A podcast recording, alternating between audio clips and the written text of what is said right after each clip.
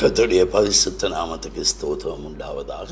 மீண்டுமாக இலங்கை தேசத்திலிருந்து உங்களோடு கூட கர்த்தருடைய வார்த்தையை பகிர்ந்து கொள்ளக்கூடிய கிருபையை எனக்கு கொடுத்ததுக்காக கர்த்தரை ஸ்தோத்திரிக்கிறேன். அதே சந்தர்ப்பத்தில் இந்த தருணத்தை ஏற்படுத்தி கொடுத்த உங்களுக்கு நான் மனமார்ந்த நன்றியை தெரிவித்துக் கொள்கிறேன். நாங்கள் இந்த நேரத்தில் வாசனத்திற்காக சுபம் பண்ணுவோம். பரலோகத்தில் வாசம் செய்யும் எங்கள் அன்பு தந்தையே, இந்த நல்ல வேலைக்காக உண்மை ஸ்தோத்து வைக்கிறோம். உம்முடைய ஜீவனுள்ள வார்த்தைகளை நாங்கள் தியானிக்க போகிறோம். வார்த்தை நீவாக இருக்கிறீர். அந்த வார்த்தையினூடாக என்னோடும் இந்த மக்களோடும் நீங்கள் பேசுங்க. எதிவாக போராட முற்படுக அந்தவாக தாக்கங்களை கர்த்தவாகிய நீர் கணிந்து கொண்டு அப்புறப்படுத்துங்கள். உம்முடைய உன்னத பலத்தினால் இடை கட்டி கொள்ளுங்கள். என்னுடைய அறிவோ ஞானமோ பரிசுத்தமோ அல்ல, உம்முடைய கிருபையும் உடைய இவக்கமும் தயவும் கூட இருக்கும்படி செபிக்கிறோம். ஆண்டவையே, ஆவியானவையே, உம்முடைய வழிநிலத்தலுக்காக கெஞ்சுவேன் ஐயா. அப்பா, நீ எனக்கு ஒத்தாசையாக வாரும். உம்முடைய பிரசன்னத்தினால் என்னை மூடிக்கொள்ளுங்கள். இயேசுவின் நாமத்தில் ஜெபம் கேளும் நல்ல பிதாவே, ஆமென். கர்த்தருடைய பரிசுத்த நாமத்துக்கு ஸ்தோத்திரம் உண்டாவதாக. எனது அருமையான தேவனுடைய பிள்ளைகளே, இந்த நாட்களில் தொடர்ச்சியாக நாங்கள் இந்த உலகம் முழுவதும் கோவிட் நைன்டீன் என்று சொல்லப்படுகிற இந்த கொரோனா வைரஸின் மூலமாக உலக நாடுகள் அத்தனையுடைய கால்களும் தள்ளாடுகிறதை நாங்கள் காணக்கூடியதாக இருக்கிறது. இதை குறித்து நான் தொடர்ச்சியாக இந்த நாட்களில் எங்களுடைய இலங்கை தேசத்தில் உள்ள ஆலயங்களிலும் மற்ற கர்த்தருடைய வார்த்தையை பகிர்ந்து கொள்கிற இப்படியான சந்தர்ப்பங்களிலும் நான் தொடர்ச்சியாக பேசிக்கொண்டு வருகிறேன். கடந்த சில நாட்களாக நான் பேசிய காவியம் என்னவென்றால், அதாவது இது இது அநேக கோப கலசம் கோப கோபாக்கினை நிமித்தமாக பரலோகத்தில், அதாவது வெளிப்படுத்தின விசேஷத்தில் கோப கலசங்கள் உடைக்கப்பட்டதின் நிமித்தமாக பூமியில் ஊற்றப்படுகிற வாதை என்று சிலருடைய கருத்தாக இருக்கிறது.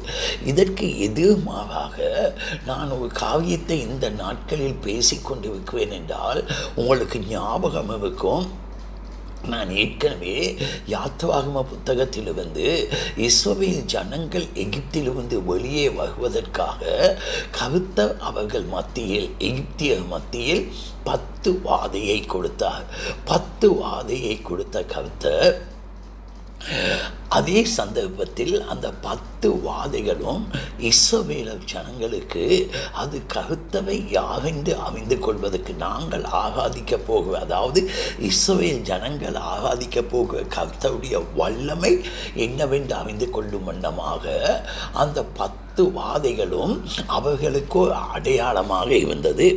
ஆனால் அதே சந்தர்ப்பத்தில் எனது அருமையான தேவனுடைய பிள்ளைகளே, இஸ்ரவேல் ஜனங்கள் எகிப்திலிருந்து வெளியே வந்ததற்கு பின்பு அவர்கள் கர்த்தருடைய வார்த்தைக்கும் கட்டளைக்கும் கீழ்ப்படியாததின் நிமித்தமாக அவர்களுடைய வாழ்க்கையில் என் கர்த்தர் வெளியே வந்த ஜனங்கள், கர்த்தருடைய ஜனங்கள் என்று சொல்லப்படுகிற இஸ்ரவேலர் அவர்கள் வாதை வாதையான சில காரியங்களை நாங்கள் கர்த்தருடைய வார்த்தைக்கு கீழ்ப்படியாததின் நிமித்தமாக அவர்கள் சந்தித்த வாதைகளை லேவியராகமம் இருபத்தி ஆறாவது அதிகாரம், என்னாகமம் பதினாலாவது அதிகாரம், என்னாகமம் இருபத்தி ஐந்தாவது அதிகாரம், இவர்களில் பழைய ஏற்பாட்டில் அவர்களுக்கு சம்பவித்த வாதைகளை நாங்கள் காண்கிறோம்.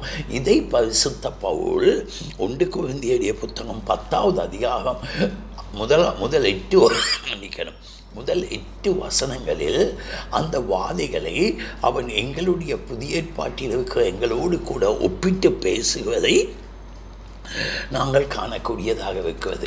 ஆகையால் நான் இந்த நாட்களில் நான் இந்த நடந்திருக்கிற சம்பவம், அதாவது கர்த்தரை ஏற்றுக்கொண்ட தேவ பிள்ளைகளுக்கு அவருடைய வருகைக்கு எங்களை ஆயத்தப்படுத்தி கொள்வதற்கு பரிசுத்தப்படுத்துகிறவன், அதாவது வெளிப்படுத்தின விசேஷம் இருபத்தி ரெண்டாவது அதிகாரத்தில் சொல்லப்படுகிறது, பரிசுத்தப்படுகிறவன் இன்னும் பரிசுத்தப்படட்டும். ஆகையால் கர்த்தருடைய பிள்ளைகளாகிய நாங்கள் இன்னும் நாமும் பரிசுத்தப்படவும் அவருடைய வருகைக்கு எங்களை ஆயத்தப்படுத்தி கொள்ளவுமே இந்த வாதை அனுமதிக்கப்பட்டிருக்கிறது என்பதுதான் என்னுடைய சிற்றறிவுக்கு ஏற்ற ஒரு சா ஒரு அதாவது என்னுடைய சிற்ற அறிவுக்கு ஏற்ற விதத்தில் நான் அதை உறுதிப்படுத்தி கொண்டு போகிறேன். எனது அருமையானது அவனுடைய பிள்ளைகளே, நான் கடந்த வாகம் பேசும் பொழுது கடைசியாக முடிக்கும் பொழுது இந்த நாட்களில் அவருடைய வருகையில் நாங்கள் கைவிடப்பட்டு கூட கைவிடப்பட்டு போகாதபடிக்கு நாங்கள் எங்களை ஆயத்தப்படுத்தி கொள்ள வேண்டும் என்பதற்காக நான் சொன்ன காவியம் மூன்று என்னவென்றால், முக்கியமாக நான் சொன்ன காவியம் அதாவது நாங்கள் முக்கியமாக ஜெபத்திலும் வசனத்தின்படியிலும் பரிசுத்த நடக்கையிலும் நடக்க வேண்டும் என்று நான் பேசினேன். ஜெபத்திலும் வசனத்திலும் பரிசுத்த நடக்கையிலும் நாங்கள் நடக்க வேண்டும் என்று நான் பேசினேன். ஆனால் இந்த மூன்று காரியங்களை குறித்து கர்த்தருடைய ஆவியானவர் என்னுடைய உள்ளத்தில் ஏவிய ஒரு காவியம் என்னவென்றால், இந்த மூன்று காவியங்களையும் கொஞ்சம் குவித்து நாங்கள் ஆழமாக இந்த நேரத்தில் சிந்திப்போம் என்பது கா என்பதுதான் என்னுடைய இன்றைய தின தியானத்தின் நோக்கமாக இருக்கிறது. எனது அருமையானது அவனுடைய பிள்ளைகளே, ஆகையால் எங்களுடைய நேரத்திற்கு அமைய நேரத்திற்கு அமைய ஜெபம், முக்கியமாக ஜெப முதலாவதாக ஜெபத்தை குறித்தும், இரண்டாவது வசனத்தின்படி நடக்க வேண்டும் என்றும் குறித்தும், மூன்றாவது பரிசுத்த நடக்கை எங்களுக்கு ஏற்பட வேண்டும், நடக்கையில் நாங்கள் நடக்கிறவர்களாக இருக்க வேண்டும் என்பதை குறித்து நான் உங்களோடு கூட என்னுடைய நேரத்துக்கு ஏற்ற விதத்தில் இன்று பேசக்கூடிய அளவு நான் உங்களோடு கூட பேச விரும்புகிறேன். ஆனால் எனது அருமையானது அவனுடைய பிள்ளைகளே, முக்கியமாக நான் ஒரு வசனத்தை இப்பொழுது உங்களோடு கூட வாசித்து காண்பிக்க விரும்புகிறேன். லூக்காவுடைய புத்தகம் இருபத்தி ஒன்றாவது அதிகாரம் முப்பத்தி ஆறாவது வசனம். லூக்காவுடைய புத்தகம் இருபத்தி ஒன்றாவது அதிகாரம் முப்பத்தி ஆறாவது வசனம். ஆகையால் இனி சம்பவிக்க போகிற இவைகள் எல்லாம் நீங்கள் தப்பி மனுஷகுமாரனுக்கு முன்பாக நிற்க பாத்திரவான் பாத்திரவான்களாக எண்ணப்படுவதற்கு எப்பொழுதும் ஜெபம் பண்ணி விழித்திருங்கள். ஆம், இப்பொழுது நான் முதலாவது பேச போகிற காவியம் எப்பொழுதும் ஜெபம் பண்ணி விழித்திருங்கள்.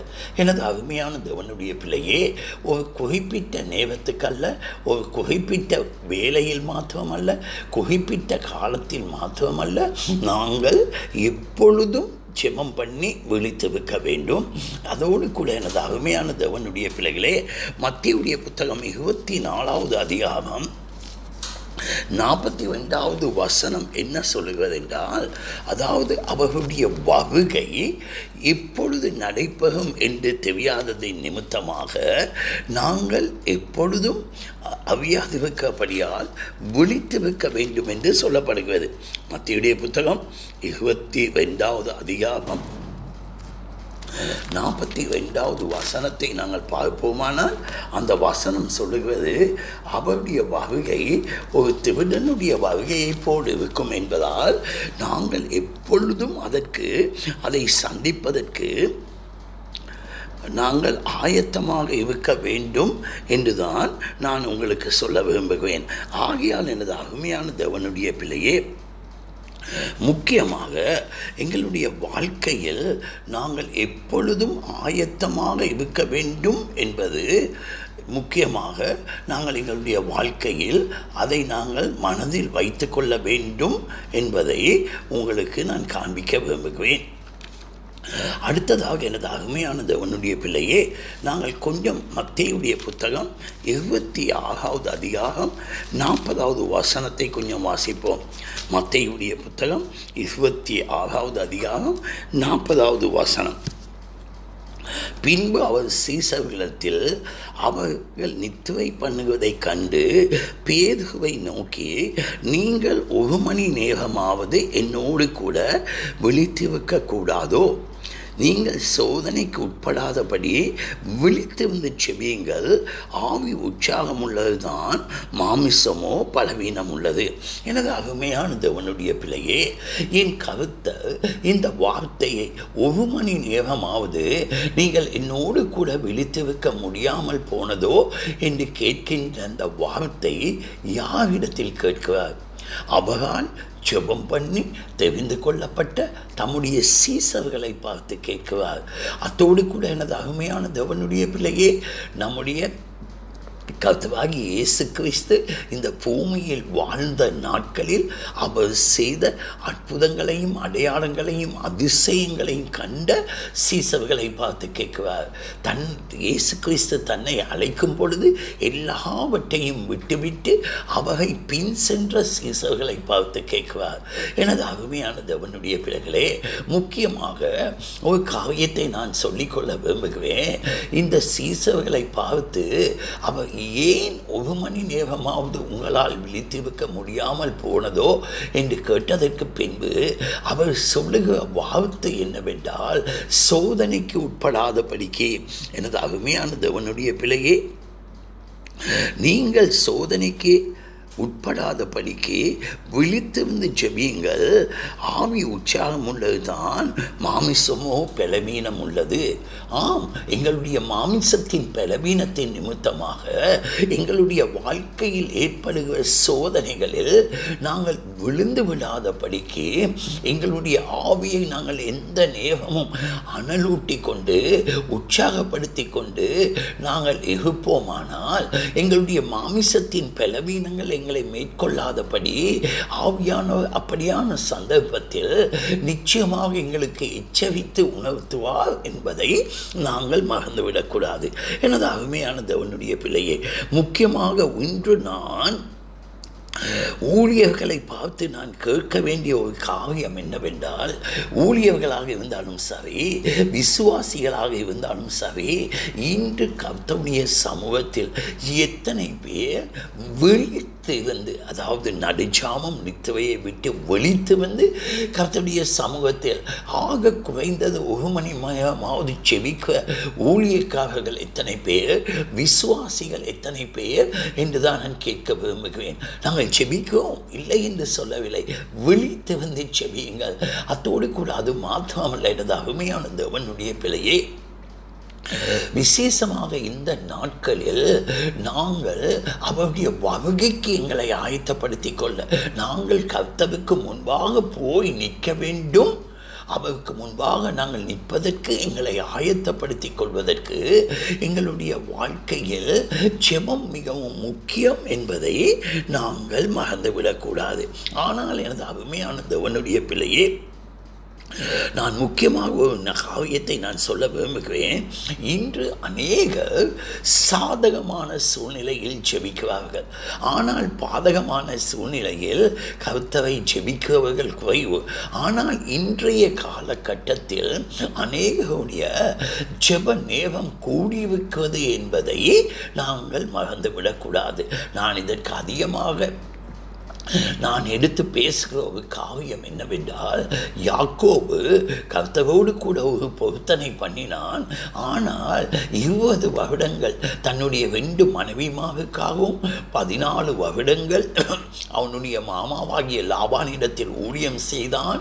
மிகுதி ஆறு வருடங்கள் அவனுடைய ஆசீர்வாத பெருக்கத்திற்காக அவன் மே மந்தைகளை மேய்க்கிறவனாக இருந்தான். இருபது வருடங்களுக்கு பின்பு ஏசா வருகிறான் என்று சொல் பொழுதுதான் அவன் ஒழித்து வந்து செபித்தான். அதே போல் எனது அருமையான தேவனுடைய பிள்ளைகளே, இன்று அநேகம் செபிக்கிறார்கள் என்பது உண்மை. ஆனால் நான் இந்த நேரத்தில் ஒரு வசனத்தை உங்களுக்கு காண்பிக்க விரும்புவேன்.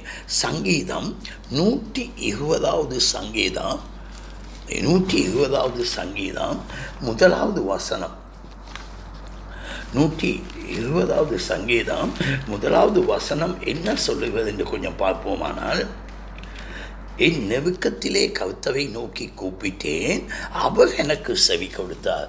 ஆம், எனது அருமையான தேவனுடைய பிள்ளையே, என் நெருக்கத்தில் அவரை நோக்கி கூப்பிட்டேன்.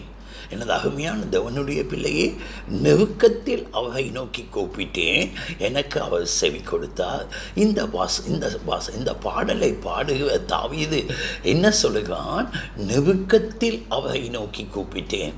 எனது அகமையான தேவனுடைய பிள்ளையே, இதிலிருந்து நான் ஒரு காரியத்தையும் சொல்லிவிட்டு போக விரும்புகிறேன். அது என்னவென்றால், தாவீது கர்த்தருடைய இருதயத்திற்கு ஏற்றவனாக காணப்பட்டவன் என்பதையே நாங்கள் மறந்துவிடக்கூடாது.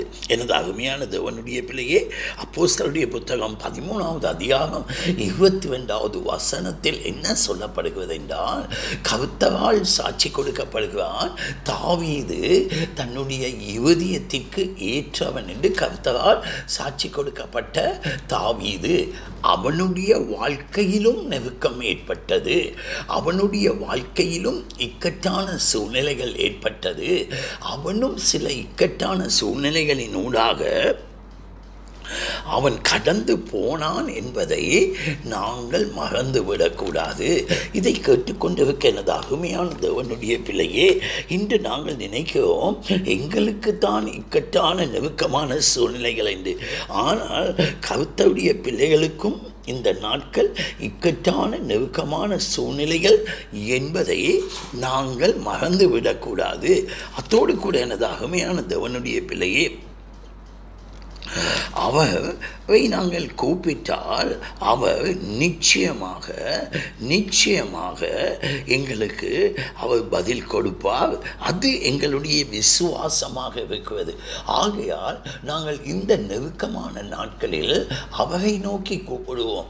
அத்தோடு கூட எனது அருமையான தேவனுடைய பிள்ளையே, இன்றைய சூழ்நிலையில் நான் கர்த்தரை நோக்கி கூப்பிடுவதை குறித்து இன்னொரு காரியத்தையும் நான் உங்களுக்கு காண்பிக்க விரும்புகிறேன். அது என்னவென்றால், நாங்கள் கொஞ்சம் யோனாவுடைய புத்தகம் ஐந்தாவது முதலாவது அதிகாரம் ஐந்தாவது ஆறாவது வசனத்தை கொஞ்சம் வாசிப்போம். யோனாவுடைய புத்தகம்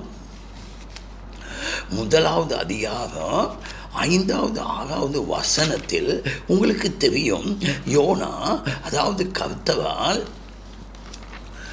கர்த்தரால் அவன் அதாவது நினிவேக்கு போய் நினிவேக்கு எதுவாக பிரசங்கம் பண்ணும்படி கர்த்தரால் அனுப்பப்பட்ட ஒரு ஊழியக்காரன். எனது அருமையான தேவனுடைய பிள்ளையே, அவன் கர்த்தரால் அனுப்பப்பட்ட ஒரு ஊழியக்காரன். ஆனால் எனது அருமையான தேவனுடைய பிள்ளையே, அவன் கர்த்தரால் அனுப்பப்பட்ட ஊழியக்காரனாக இருந்தாலும் அவன் கர்த்தருடைய வார்த்தைக்கு கீழ்ப்படியாமல் அவன் நினிவேக்கு போகிறான். அவன் நினிவேக்கு போய் அவன் என்ன செய்ய அருமையான தேவனுடைய பிள்ளையே, அவன் என்ன செய்வான் என்றால், நினிவேக்கு போய் தான் கப்பலுக்கு டிக்கெட் வாங்கி கொண்டு அனுமதி சீட்டு வாங்கி கொண்டு அவன் என்ன செய்வான், அவன் முக்கியமாக அவன் போய் கப்பலில் ஏவி வைக்கான். ஆனால் எனது அருமையான தேவனுடைய பிள்ளையே, கப்பலில் கொந்தளிப்பு ஏற்படுகிறது. எனது அருமையான தேவனுடைய பிள்ளையே, கடலில் கொந்தளிப்பு ஏற்பட்டு அதன் நிமித்தமாக அதன் நிமித்தமாக கடலில் இருக்கிற எல்லோரும் கப்பலில் இருக்கிற எல்லோரும் கப்பலில் இருக்கிற பொருட்களை கடலில் தூக்கி எறிந்துவிட்டு கப்பல் தள்ளாடுகிற ஒரு சம்பவத்தை நாங்கள் வேதத்தில் காணலாம். எனது அருமையான தேவனுடைய பிள்ளையே, யோனாவுடைய புத்தகம் முதலாவது அதிகாரம் ஐந்தாவது ஆறாவது வசனம். அப்பொழுது கப்பற்காக பயந்து அவன் அவன் தன் தன் தேவனை நோக்கி வேண்டுதல் செய்து பாரத்தை இலகுவாக்கும்படி கப்பலில் இருந்த சகக்குகளை சமுத்திரத்தில் எரிந்து விட்டார்கள். யோனாவோ என்றால் கப்பலின் கீழ்த்தளத்தில் போய் இவங்கி போய் படுத்து கொண்டு அயர்ந்த நித்திரை பண்ணினான். எனது அருமையான தேவனுடைய பிள்ளையே, எனது அருமையான தேவனுடைய பிள்ளையே, கப்பலின் அடித்தளத்தில் போய் அயர்ந்த நித்திரை பண்ணினான். அப்படியானால் கப்பலில் இருந்த அந்நியர்கள் உலகத்தா உலகத்தை அந்நிய கடவுளை வணங்கின மக்கள் அவர்கள் கர்த்தரை நோக்கி கூப்பிட்டு ஜெபம் பண்ணி கொண்டிருக்கிறார்கள். ஆனால் ஊழியக்காரனாகிய கர்த்தருடைய ஊழியக்காரனாகிய யோனாவோ கப்பலில் அடித்தளத்தில் போய் அயர்ந்த நித்திரை பண்ணினான். எனது அருமையான தேவனுடைய பிள்ளையே, எனது அருமையான தேவனுடைய பிள்ளையே, இன்று அநேக என்னுடைய நிலைமை இப்படியாக இருக்கிறது என்பதை எனக்கு உணரக்கூடியதாக இருக்கிறது. அப்பொழுது ஆகாவது வசனம், அப்பொழுது மாமி மாலுமி அவனிடத்தில் வந்து, நீ நித்திரை பண்ணுகிறது என்ன?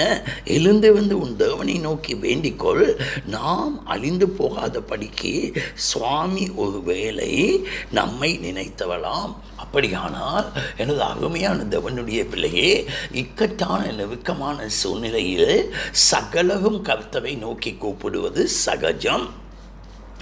ஆனால் அதே சந்தர்ப்பத்தில் கர்த்தருடைய ஊழியக்காரனான யோனாவோ அயர்ந்த நித்திரை பண்ணினான், அயர்ந்த நித்திரை பண்ணினான். எனது அருமையானது உன்னுடைய பிள்ளையே, அத்தோடு கூட நான் அதே அதிகாரத்தில் பதினேழாவது வசனத்தை கொஞ்சம் வாசிக்க விரும்புகிறேன். யோனாவை விழுங்கும்படி ஒரு மீனை கர்த்தர் ஆயத்தப்படுத்தி இருந்தார். அந்த மீனின் வயிற்றில் யோனா இவா பகல் மூன்று நாள் தங்கியிருந்தான். எனது அருமையான தேவனுடைய பிள்ளைகளே, ஏற்கனவே வாசித்த வசனத்திற்கமைய அந்நியர்கள் கர்த்தரை நோக்கி கூப்பிடுகிறார்கள். ஆனால் யோனாவோ கர்த்தருடைய ஊழியக்காரனோ அயர்ந்த நித்திரை பண்ணி கொண்டிருக்கிறான். ஆனால் அடுத்து எனது அருமையான தேவனுடைய பிள்ளையே, நான் கொஞ்சம் அதாவது பத்தாவது வசனத்தை நான் கொஞ்சம் யோனா ஒன்று பத்து வாசிக்குவேன். அவன் கர்த்தருடைய சமூகத்திலிருந்து விலகி ஓடிப்போகிறவன் என்றும் தங்களுக்கு அறிவித்ததால் அந்த மனுஷர் மிகவும் பயந்து அவனை நோக்கி, நீங்கள் என்ன செய்ய நாங்கள் என்ன உனக்கு செய்ய வேண்டும் என்று கேட்கும் பொழுது பதினொன்றாவது வசனத்தில் சொல்கிறான், சமூகம் அதிகமாய் கொந்தளித்து கொண்டிருந்தபடியால் அவர்களை நோக்கி நோக்கி சமூகம் நமக்கு அமரும்படி நாம் என்ன செய்ய வேண்டும் என்று கேட்கும் பொழுது அவன் சொல்லுவான், என்னை தூக்கி கடலில் எறியுங்கள். எனது அருமையான தேவனுடைய பிள்ளையே, பனிரெண்டாவது வசனம், நீங்கள் என்னை எடுத்துக்கொண்டு சமுத்திரத்திலே போட்டு விடுங்கள், அப்பொழுது சமுத்திரம் உங்களுக்கு அமர்ந்திருக்கும். ஆனால் எனது அருமையான தேவனுடைய பிள்ளையே, இந்த இடத்தில் கூட யோனா கர்த்தரை நோக்கி கூப்பிட ஆயத்தம் இல்லை. நான் மறைத்தாலும் பகவாயில்லை, நீங்கள் என்னை தூக்கி கடலில் போடுங்க, சமுத்திரம் அமைதியாகும். அப்படியானால் இந்த சமுத்திர கொந்தளி க்கு யார் காரணம் என்று யோனா அறிந்திருந்தான். எனது அருமையான தேவனுடைய பிள்ளையே, இன்று இன்றைய நாட்களில் நடக்கிற ஒரு நெருக்கமான இக்கட்டான சூழ்நிலையில் இதற்கு காரணம் யாவென்று நாங்கள் அறிந்திருக்கிறோம். தேவனுடைய பரிசுத்த நாமத்திற்கு மகிமை உண்டாவதாக. யோனாவுடைய புத்தகம் முதலாவது அதிகாரம் பதினேழாவது வசனத்தில் அவன் சொல்லுகிறான், என்ன அதாவது பதினேழாவது வசனத்தில் முக்கியமாக நாங்கள் ஒன்று காணக்கூடியது என்னவென்றால், பதினேழாவது வசனத்தில் அவனை தூக்கி கடலில் போட்டதுக்கு பின்பு கர்த்தர் அவனுக்காக ஒரு பெரிய மீனை ஆயத்தப்படுத்தி அவன் மீனுடைய வயிற்றில் மூன்று நாள் இருந்தான். எனது அருமையான தேவனுடைய பிள்ளையே, மூன்று நாள் இருந்தான். கொஞ்சம் ரெண்டாவது அதிகாரம் முதலாவது ரெண்டாவது வசனத்தை கொஞ்சம் வாசிப்போம். அந்த மீனின் வயிற்றில் இருந்து யோனா யோனா தன் தேவனாகிய கர்த்தரை நோக்கி விண்ணப்பம் பண்ணி, என் நெருக்கத்திலே நான் கர்த்தரை நோக்கி கூப்பிட்டேன், அவர் எனக்கு உத்தரவருளினார், நான் பாதாளத்தின் வயிற்றிலிருந்து கூக்குரலிட்டேன், என் சத்தத்தை கேட்டார். எனது அருமையான தேவனுடைய பிள்ளையே, மூன்று நாள் மீனின் வயிற்றில் இருந்தான். அந்த மூன்று நாட்களுக்கு பின்பதாக அவன் கர்த்தரை நோக்கி கூப்பிட்டான். எனது அருமையான தேவனுடைய பிள்ளையே, எத்தனையோ இக்கட்டான நெருக்கமான சூழ்நிலை வந்தாலும் அந்த மூன்று நாள் மீனின் வயிற்றில் இருந்த யோனா அயர்ந்த நித்திரை பண்ணி கொண்டு இருப்பான் என்று நினைக்கிறீர்களா? இல்லை. ஆனால் மீனின் வயிற்றில் அவன் சுகமாக இருந்துவிக்க முடியாது. அநேக விதமான நெருக்கங்கள் மத்தியில் தான் அந்த மீனின் வயிற்றில் அநேக நாற்றத்தின் மத்தியில் அவனை எழுந்து வைக்க முடியும். ஆனால் எனது அருமையான தேவனுடைய பிள்ளையே, அந்த மூன்று நாளும் அவன் செபித்ததாக வசனம் இல்லை. ஆனால் மூன்றா மூன்று நாளுக்கு பின்பு ஜெபித்ததற்கு பின்புதான் எனது அருமையான தேவனுடைய பிள்ளையே, அவன் மூணு நாளைக்கு பின்பு கர்த்தரை நோக்கி ஜெபித்ததற்கு பின்பு கர்த்தர் அவனுடைய ஜெபத்தை கேட்டு எனது அருமையான தேவனுடைய இரண்டாவது அதிகாரம் பத்தாவது வசனத்தில் அவன் பத்தாவது வசனத்தில் கர்த்தர் மீனுக்கு கட்டளையிட்டார், அது யோனாவை கரையிலே கக்கிவிட்டது. எனது அருமையான தேவனுடைய பிள்ளையே, கொஞ்சம் நாங்கள் ஒரு பக்கம் சிந்திப்போமானால், யோனா மூன்று நாள் அந்த பெரிய மீனின் வயிற்றில் இருந்த வேளையிலும் அந்த மீன் இவனை ஜீவனிக்காத படிக்கு கர்த்தர் அவனை அந்த இடத்தில் காத்து கொண்டார். எனது அருமையான தேவனுடைய பிள்ளையே, மீனுக்கு ஜீவனிக்க முடியாத படிக்கு கர்த்தர் நிச்சயமாக அந்த மீனின் ஒரு கட்டளையை இட்டார். மீனின் உள்ள உறுப்புகளுக்கு ஒரு கட்டளையை இட்டு வைக்கலாம். ஆனால் அந்த மூன்று நாளும் மீனின் வயிற்றிலிருந்த யோனா இப்படி நெருக்கத்தையும் வேதனையை அனுபவித்தானோ அதே நிலைமை நான் நினைக்குவேன் மீனுக்கும் ஏற்பட்டிருக்கும். இவனை விழுங்கியதின் நிமித்தமாக ஜீவனிக்க முடியாத ஒரு சூழ்நிலையில் அதுவும் சில வேளையில் வேதனைப்பட்டிருக்கும். இதை கேட்டுக்கொண்டிருக்க எனது அருமையான தேவனுடைய பிள்ளையே, நான் ஏன் இதை சொல்லுகிறேன் என்றால், முக்கியமாக முக்கியமாக முக்கியமாக இன்று அநேக நெருக்கமான சூழ்நிலையிலும் ஜெபிப்பதில்லை. சில நாட்கள் அந்த அந்த நெருக்கமான சூழ்நிலையின் சில அனுபவங்களை பெற்றதுக்கு பின்பு கர்த்தரை நோக்கி கூப்பிடுகிறார்கள். எனது அருமையான தேவனுடைய பிள்ளையே, நான் இன்னொரு காரியத்தையும் உங்களுக்கு சொல்ல விரும்புகிறேன். மத்தேயுடைய புத்தகம் இருபத்தி ஆறாவது அதிகாரம் நாற்பதாவது வசனத்தில் என் கர்த்தர் மத்தேயுவை பேதுவை பார்த்து கேட்டார், உங்களால் என்னோடு கூட ஒரு மணி நேரம் வெடித்திருக்க முடியாதா? அத்தோடு கூட இன்னொரு காரியத்தையும் சொல்லுகிறேன். அதாவது பேதுரு அந்த நேரத்திலும் தூங்கிக் கொண்டு தான் இருந்தான். அத்தோடு கூட பேதுவை சிறைச்சாலையில் அடைத்து வைத்திருக்கின்ற வேளையிலும் தூதன் வந்து அவனை எழுப்பும் பொழுது அவனுடைய கச்சை கலண்டு விற்கிறது. அவன் அயர்ந்த நித்திரை பண்ணி கொண்டிருந்தான். எவ்வளவு அருமையான ஒரு ஊழியக்காரன்! சிறையிலும் தூங்குகிறான், ஜெத்சமனி தோட்டத்தில் இயேசு கிறிஸ்துவோடு இருக்கும் பொழுதும் தூங்குகிறான். இன்று அநேக ஊழியர்கள் இந்த தூக்க மயக்கத்திற்கு அடிமையாகி இருக்கிறார்கள் என்பதை கேட்டவா சொல்ல முடியும். சில நேரத்தில் அவர்கள் வாதிப்பார்கள், பேதுருடைய பரம்பரையில் வந்தவர்கள் தானே நாங்கள், ஆகையால் தூங்குகிறது தவறில்லை, கருத்த பேதுரு எடுத்து பயன்படுத்தவில்லையா? ஆனால் ஒன்று எனது அருமையானது அவனுடைய பிள்ளையே, கருத்தவுடைய நோக்கமும் திட்டமும் தீர்மானமும் அவன் மீது வந்தது. இதற்கு இன்னொரு காவியத்தை கொஞ்சம் உதாரணத்துவமாக நான் ஒரு காவியத்தை சொல்ல விரும்புவேன். தானியேலுடைய புத்தகம் ஒன்பதாவது அதிகாரம் ரெண்டாவது வசனத்தை கொஞ்சம் வாசிப்போம். தானியேலுடைய புத்தகம் ஒன்பதாவது அதிகாரம் ரெண்டாவது வசனம். தானியேலாகிய நான் எருசலேமின் பால் கடிப்புகள் நிறைவேறுவதற்கு எழுபது வருஷம் செல்லும் என்று என்று கர்த்தர் எரேமியா தீர்க்கதரிசியோடைய சொல்ல வருஷனங் வருஷங்களை தொகையை புஸ்தங்களில் அறிந்து கொண்டேன். ஆம் எனது அருமையான தேவனுடைய பிள்ளையே, பாபிலோனிய சிறையிருப்பில் தானியேல் இருந்த வேளையில் பாபிலோனிய சிறையிருப்பில் தானியேல் இருந்த வேளையில் அவன் வேதத்தை ஆராய்ந்து வாசிக்கிற ஒரு மனிதன். அவன் வேதத்தை ஆராய்ந்து வாசித்ததின் நிமித்தமாக அவன் அறிந்து கொண்டான், எரேமியா தீர்க்கதரிசியின் மூலமாக சொல்லப்பட்ட வசனம் எழுபது வருஷங்கள் இவர்கள் பாபிலோனிய சிறையிருப்பில் கட்டாயமாக இருந்துதான் ஆக வேண்டும் என்பது தேவனுடைய நியமம்.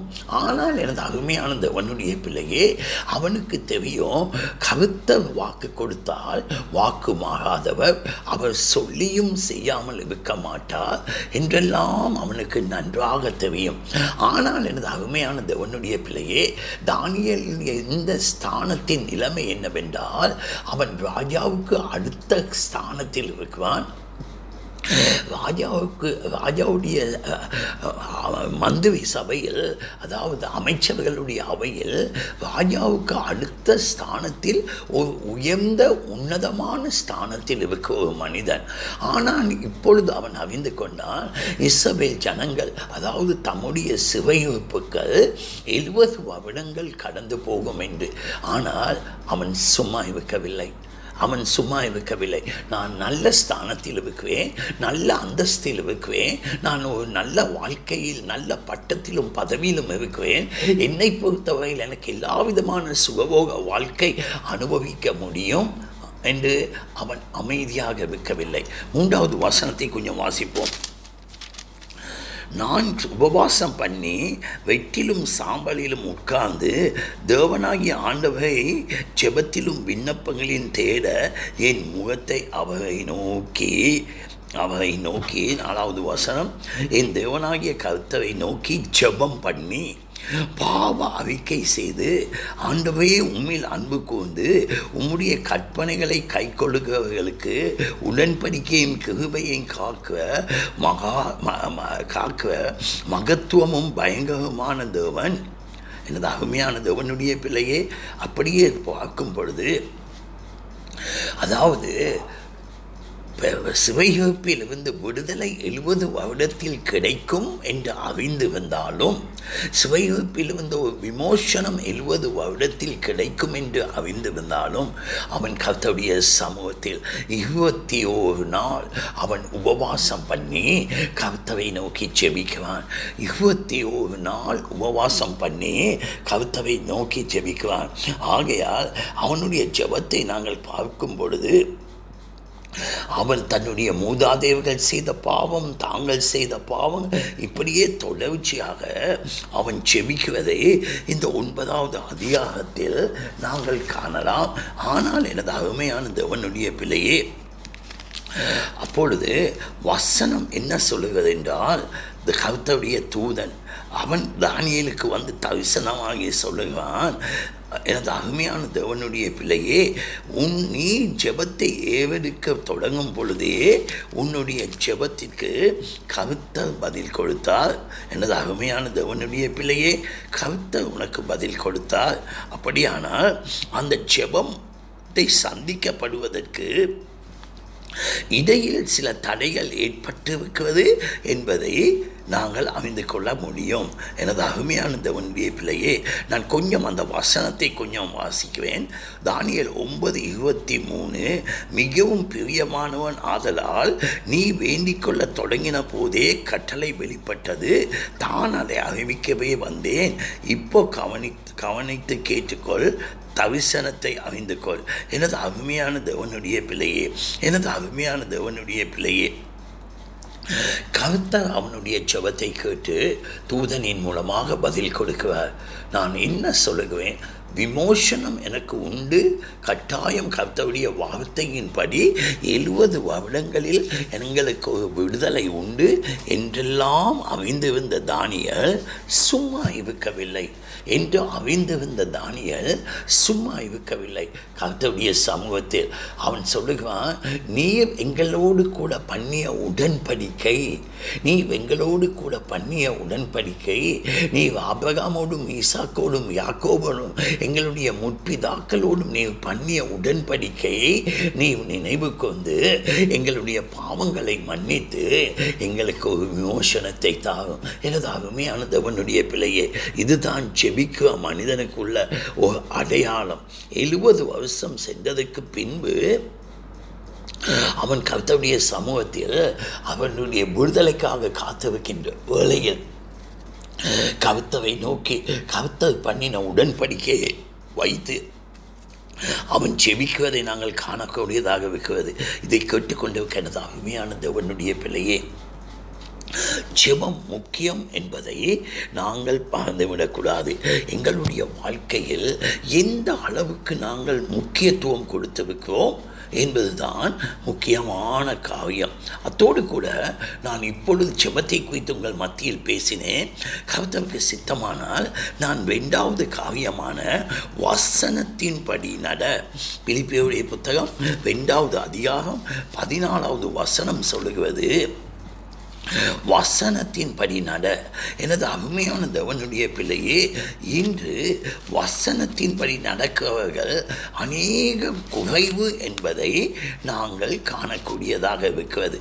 காரணம் என்னவென்றால், இன்று வசனத்துக்கு முக்கியம் அல்ல முக்கியத்துவம் அல்ல, ஆராதனைக்கு முக்கியம். நான் ஆராதனைக்கு எதிரானவன் அல்ல என்று சொல்லிக்கொள்ள விரும்புகிறேன். அத்தோடு கூட பிலிப்பியர் புத்தகம் இரண்டாவது அதிகாரம் பதினாலாவது வசனத்தை வாசிக்கிறேன். நான் வீணாக ஓடினதும் வீணாக பிரயாசப்பட்டதும் இல்லை என்றால் என்றதனால் மகிழ்ச்சி கிறிஸ்துவின் நாளில் எனக்கு உண்டாயிருப்பதற்கு ஜீவ வசனத்தை பிடித்து கொண்டு உலகத்தின் சுடர்களைப் போல பிரகாசிக்குவ நீங்கள். எனது அருமையான தேவனுடைய பிள்ளையே, அவன் பிரகாசிக்கப்படுவதற்கு காரணம் அவன் ஜீவ வசனத்தை பிடித்து கொண்டு ஜீவ வசனத்தை பிடித்து கொண்டு எனது அருமையான தேவனுடைய பிள்ளையே, இன்று வசனத்தின்படி நடக்க ஒரு கூட்டம் ஜனங்களை என் கர்த்தர் தேடுகிறார். எனது அருமையான தேவனுடைய பிள்ளையே, இன்று சபைகளில் வசனத்துக்கு முக்கியத்துவம் இல்லை, வசனத்திற்கு முக்கியத்துவம் இல்லை. காரணம் என்னவென்றால், வசனத்துக்கு முக்கியத்துவம் கொடுப்போமானால் இன்று அநேக ஊழியக்காரர்களுடைய அங்கலாய்ப்பு என்னவென்றால், வசனத்துக்கு முக்கியத்துவம் கொடுத்தால் சபையில் விசுவாசிகள் குறைந்து போய்விடுவார்கள், சபையில் வருமானம் குறைந்து போய்விடும். எனது அருமையான தேவனுடைய பிள்ளையே, உனக்கு நீ ஒரு தொகையான கூட்டத்தை சேர்க்காதே. உன்னோடு கூட ஒரு சிறு வகையான கூட்டம் இருக்குமானால் கர்த்தரை ஸ்தோத்திரமே.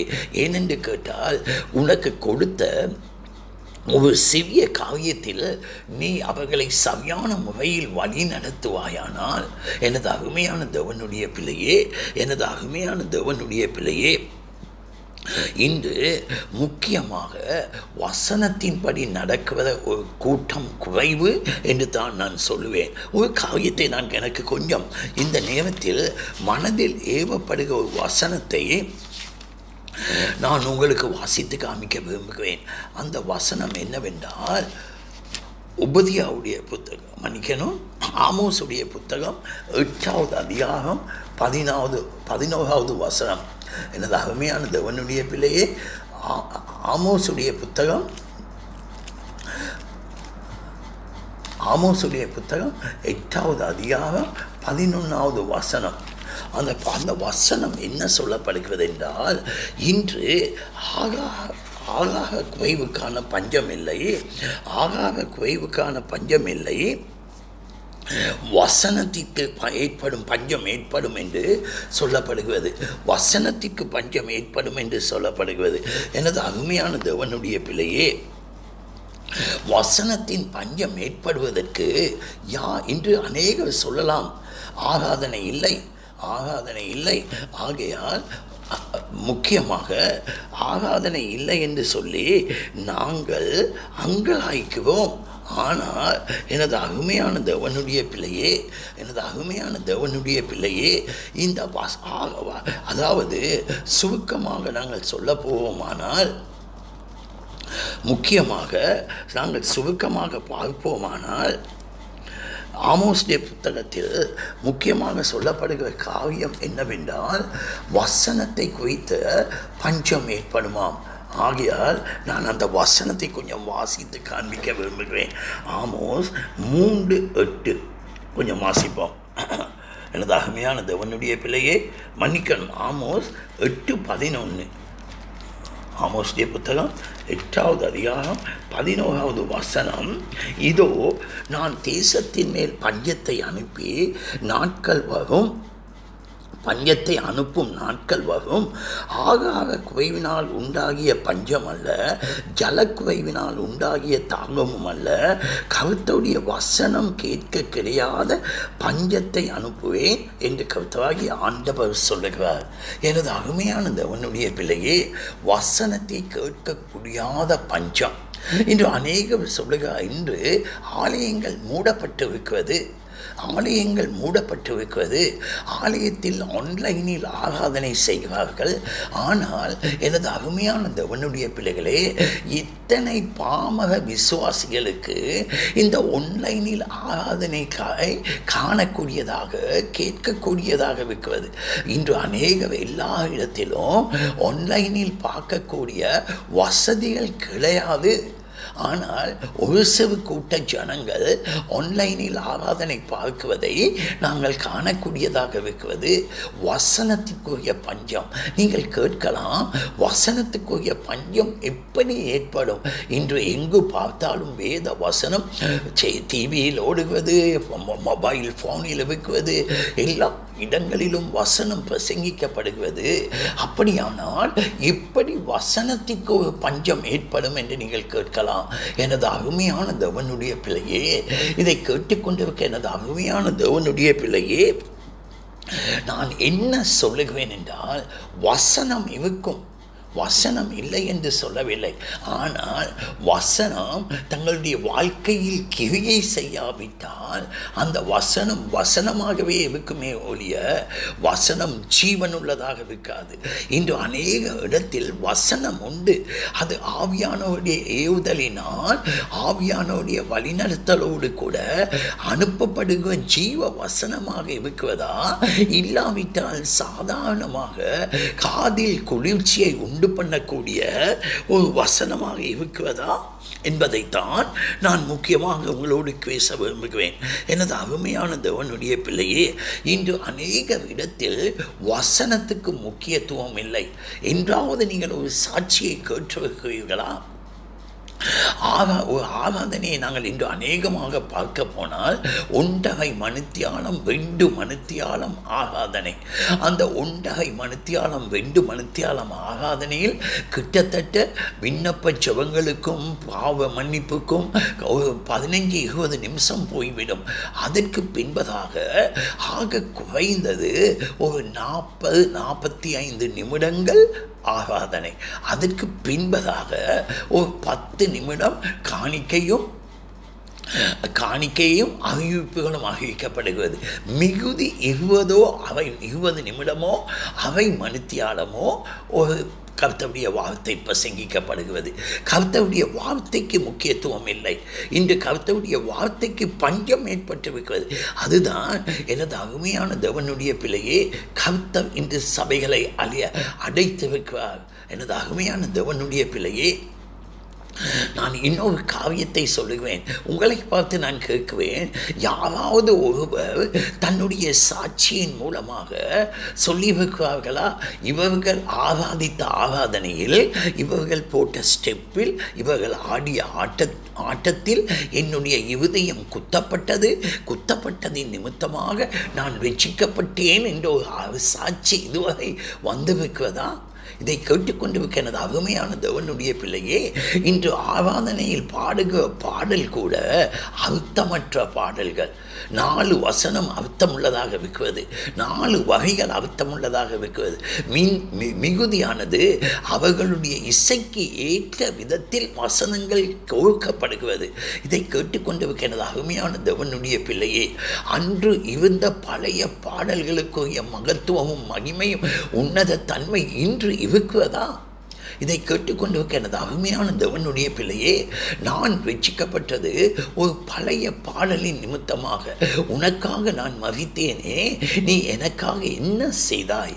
ஆம் எனது அருமையான தேவனுடைய பிள்ளையே, அந்த வசனம் என்னோடு ஆயிரத்தி தொள்ளாயிரத்தி எண்பத்தி மூன்றாவது ஆண்டு ஆகஸ்ட் மாதம் இருபத்தி ஆறாம் தேதி என்னோடு கூட பேசியது. இதை கேட்டுக்கொண்டிருக்க எனது அகமையான தேவனுடைய பிள்ளையே, காரணம் அந்த பாடலுக்குள் ஜீவன் இருந்தது, அந்த பாடலுக்குள் அபிஷேகம் இருந்தது, அந்த பாடலுக்குள் வலிமை இருந்தது, இருதயத்தை குத்தக்கூடிய கர்த்தருடைய மகிமை வெளிப்பட்டது. ஆனால் இன்று பாடுகிற பாடல்கள் எங்கே? இந்த பாடல் உன்னுடைய இருதயத்தில் உனக்கு உன்னுடைய இருதயத்தின் ஆழத்தை குத்தி கொண்டு போய் அது பேசியது என்று உன்னால் சொல்ல முடியுமா? எனது அருமையானது அவனுடைய பிள்ளையே, மிகவும் வேதனையான மிகவும் துக்ககரமான ஒரு சம்பவத்தை நான் இப்பொழுது உங்களுக்கு சொல்ல விரும்புகிறேன். என்னவென்றால், இன்று ஞாயிற்றுக்கிழமை அதிகாலை வேளையில் நான் மூன்றரை மணி அளவில் ஜெபித்து கொண்டிருந்த வேளையில் கர்த்தருடைய ஆவியானவர் என்னுடைய இருதயத்தில் ஏவிய ஒரு காரியத்தை சாட்சியாக நான் உங்களுக்கு சொல்ல விரும்புகிறேன். எனக்கு ஒரு கேள்வி இருந்தது, கர்த்தர் ஏன் சபைகளை மூடினார்? கர்த்தர் ஏன் சபைகளை ஆராதனைகள் இல்லாதபடி செய்தார்? ஆம், கர்த்தருடைய ஆவியானவர் எனக்கு ஞாபகமூட்டிய ஒரு காவியம் என்னவென்றால், அதாவது இவண்ட காலம் என்று சொல்லப்படுகிற நானூறு வருடத்தில், அதாவது கிறிஸ்துடைய பிறப்புக்கு, அதாவது யோனாவுடைய மன்னிக்கணும் யோவான் ஸ்நானகனுடைய வருகைக்கு முன்பதாக அந்தியோப்பியா அந்தியோப்பியஸ் பீன அந்தி அந்தியோப்பியஸ் என்று சொல்லப்படுகிற ஒரு ராஜா, அவன் ஒரு பெண் பன்றியை கர்த்தருடைய பீடத்தில் பலியிட்டான். அந்தியோக்கியா அபிபேனஸ் என்று சொல்லப்படுகிறவன் அவன் பலியிட்டதின் நிமித்தமாக அந்த ஆலயம் தீட்டுப்பட்டது. அந்த ஆலயம் தீட்டுப்பட்டதின் நிமித்தமாக அந்த ஆலயம் மூடப்பட்டது. நானூறு வருடங்கள் மூடப்பட்டது. இருண்ட காலம். அந்த நாட்களில் வசனம் இருக்கவில்லை, தீர்க்கதரிசிகள் எழும்பவில்லை. அதாவது மனிதர்களுடைய இருதயத்தை குத்தி எழுப்புகிற வசனம் இருக்கவில்லை. ஆம், நானூறு வருடங்கள் ஆலயங்கள் மூடப்பட்டு வந்தது. இதை கேட்டுக்கொண்டிருக்க எனது அருமையான தேவனுடைய பிள்ளையே, இன்று நான் நினைக்குவேன் என்னவென்றால், ஆலயங்கள் மூடப்படுவதற்கு அன்று அன்று அந்தியோக்கியா எபிபேனஸ் எப்படி பெண் பன்றியை பலியிட்டு ஆலயத்தின் பரிசுத்தத்தை பரிசுத்த குலைச்சலாக்கினானோ, அதே போல இன்று அநேக ஊழியர்கள் சபையில் ஆட்டத்தையும் பாட்டத்தையும் வைத்து அவர்கள் என்ன செய்தார்கள் என்றால், ஆலயத்தை ஆலயத்தின் பரிசுத்தத்தை பரிசுத்த குலைச்சலாக்கி வைக்கிறார்கள். எனது அருமையான தேவனுடைய பிள்ளையே, அன்று பலிபீடத்தில் ஏறுவதற்கு தகுதி உள்ளவன் கர்த்தரால் அபிஷேகிக்கப்பட்டவன். கர்த்தரால் அபிஷேகிக்கப்பட்டவன் மாத்திரமே அன்று பலிபீடத்தில் ஏற முடியும். ஆனால் கர்த்தரால் அபிஷேகிக்கப்படாத ஒருவன் ஏறினால் நெற்றியில் குஷ்டம் ஏற்பட்டது, மகா பரிசுத்தலத்தில் மகிழ்ந்தார்கள். ஆனால் எனது அருமையான தேவனுடைய பிள்ளையே, இன்று அரசியல் தலைவர்கள் அரசியல் தலைவர்கள் அதாவது தங்களுடைய பதவிக்காக எதையும் செய்கிற அரசியல் தலைவர்களை இன்று அநேக ஊழியர்கள் அநேக பாஸ்டமார் பலிப்பீடத்தில் ஏற்றி அவர்கள் பிரசங்கம் பண்ணுகிறார்கள். இவர்கள் கீழே இருந்து அமர்ந்து கொண்டு இருக்கிறார்கள். இதை கேட்டுக்கொண்டிருக்க எனது அருமையான தேவனுடைய பிள்ளையே எனது அருமையான தேவனுடைய பிள்ளையே எலியா எலியா ஆகாப் ராஜாவுக்கு கட்டளையிட்டான், நீ போய் பாகால் தீர்க்கதரிசிகளையும் தோப்பு விக்கிரகத்தின் தீர்க்கதரிசிகளையும் சேர்த்து கொண்டு வா என்று. ஆனால் எலியா கட்டளையிட்டான், ராஜா கீழ்ப்படிந்தான். இன்று ராஜாக்கள், மந்திரிமார், அமைச்சர்கள், நாட்டு தலைவர்கள் இன்று பலிப்பீடத்தில் நின்று பேசுகிறார்கள். ஊழியக்காரர்கள் அமர்ந்து கேட்டுக்கொண்டிருக்கிறார்கள். அப்படியே கேட்டுக்கொண்டிருக்கும் வண்ணமாக அவர்கள் மேடையில் பிரசங்கம் மேடையில் அரசியல் பேச்சு பேசுவார்கள். நீங்கள் கேட்டுக்கொண்டிருங்கள் அமர்ந்திருந்து. கர்த்தர் அதற்காக இதை அனுமதித்தார். கர்த்தர் இதை அனுமதித்தார் என்று எனக்கு கர்த்தருடைய ஆவியானவர் என்னுடைய இருதயத்தில் ஏவப்பட்ட இது ஒரு தனிப்பட்ட காவியம். இதை நான் வேத வசனத்தோடு கூட ஒப்பிட்டு நான் உங்களுக்கு சொல்கிறேன். இதை ஏற்றுக்கொள்கிறவர்கள் எத்தனை பேரோ, ஏற்றுக்கொள்ளாதவர்கள் எத்தனை பேரோ எனக்கு தெரியாது. இன்று ஆலயம் மூடப்படுவதற்கு கர்த்தருடைய ஊழியக்காரர்கள் பரிசுத்த ஸ்தலத்தை பரிசுத்த குலைச்சல் ஆக்கியதே காரணம் என்று நான் சொல்லுவேன். மறந்து விடாதீர்கள். கொஞ்சம் சீர்தூக்கி பாருங்கள் எனது அருமையான தேவனுடைய பிள்ளையே. நாங்கள் வசனத்தை பார்ப்போமானால் வசனம் ஒரு மனிதனுக்கு ஜீவனை கொடுக்கும். நூற்றி பத்தொன்பதாவது சங்கீதத்தில் நூற்றி பத்தொன்பது ஒன்பதாவது வசனம் சொல்கிறது, வசனம் ஒரு மனிதனை சுத்தப்படுத்தும். எனது அருமையான தேவனுடைய பிள்ளையே, நூற்றி பத்தொன்பது இருபத்தி அஞ்சு சொல்லுகிறது, வசனம் உலகத்தில் இருக்கிற ஆசாபாசங்களில் மண்ணில் ஒட்டி கொண்டு இருக்கிற அந்த ஆசாபாசங்களிலிருந்து எங்களை வெளியே கொண்டு வரும். நூற்றி பத்தொன்பது தொண்ணூத்தொம்பது சொல்லுவது, வசனம் எங்களுக்கு போதிக்கும். நூற்றி பத்தொம்போது நூற்றி அஞ்சு சொல்லுவது, பாதைக்கு வலிச்சமாகவும் வழிகாட்டும். நூற்றி அறுபத்தஞ்சு சொல்லுவது, சமாதானத்தை தகும் என்று. எனது அருமையான தேவனுடைய பிள்ளையை கொஞ்சம் சிந்தித்துப்பா, கொஞ்சம் சிந்தித்துப்பா.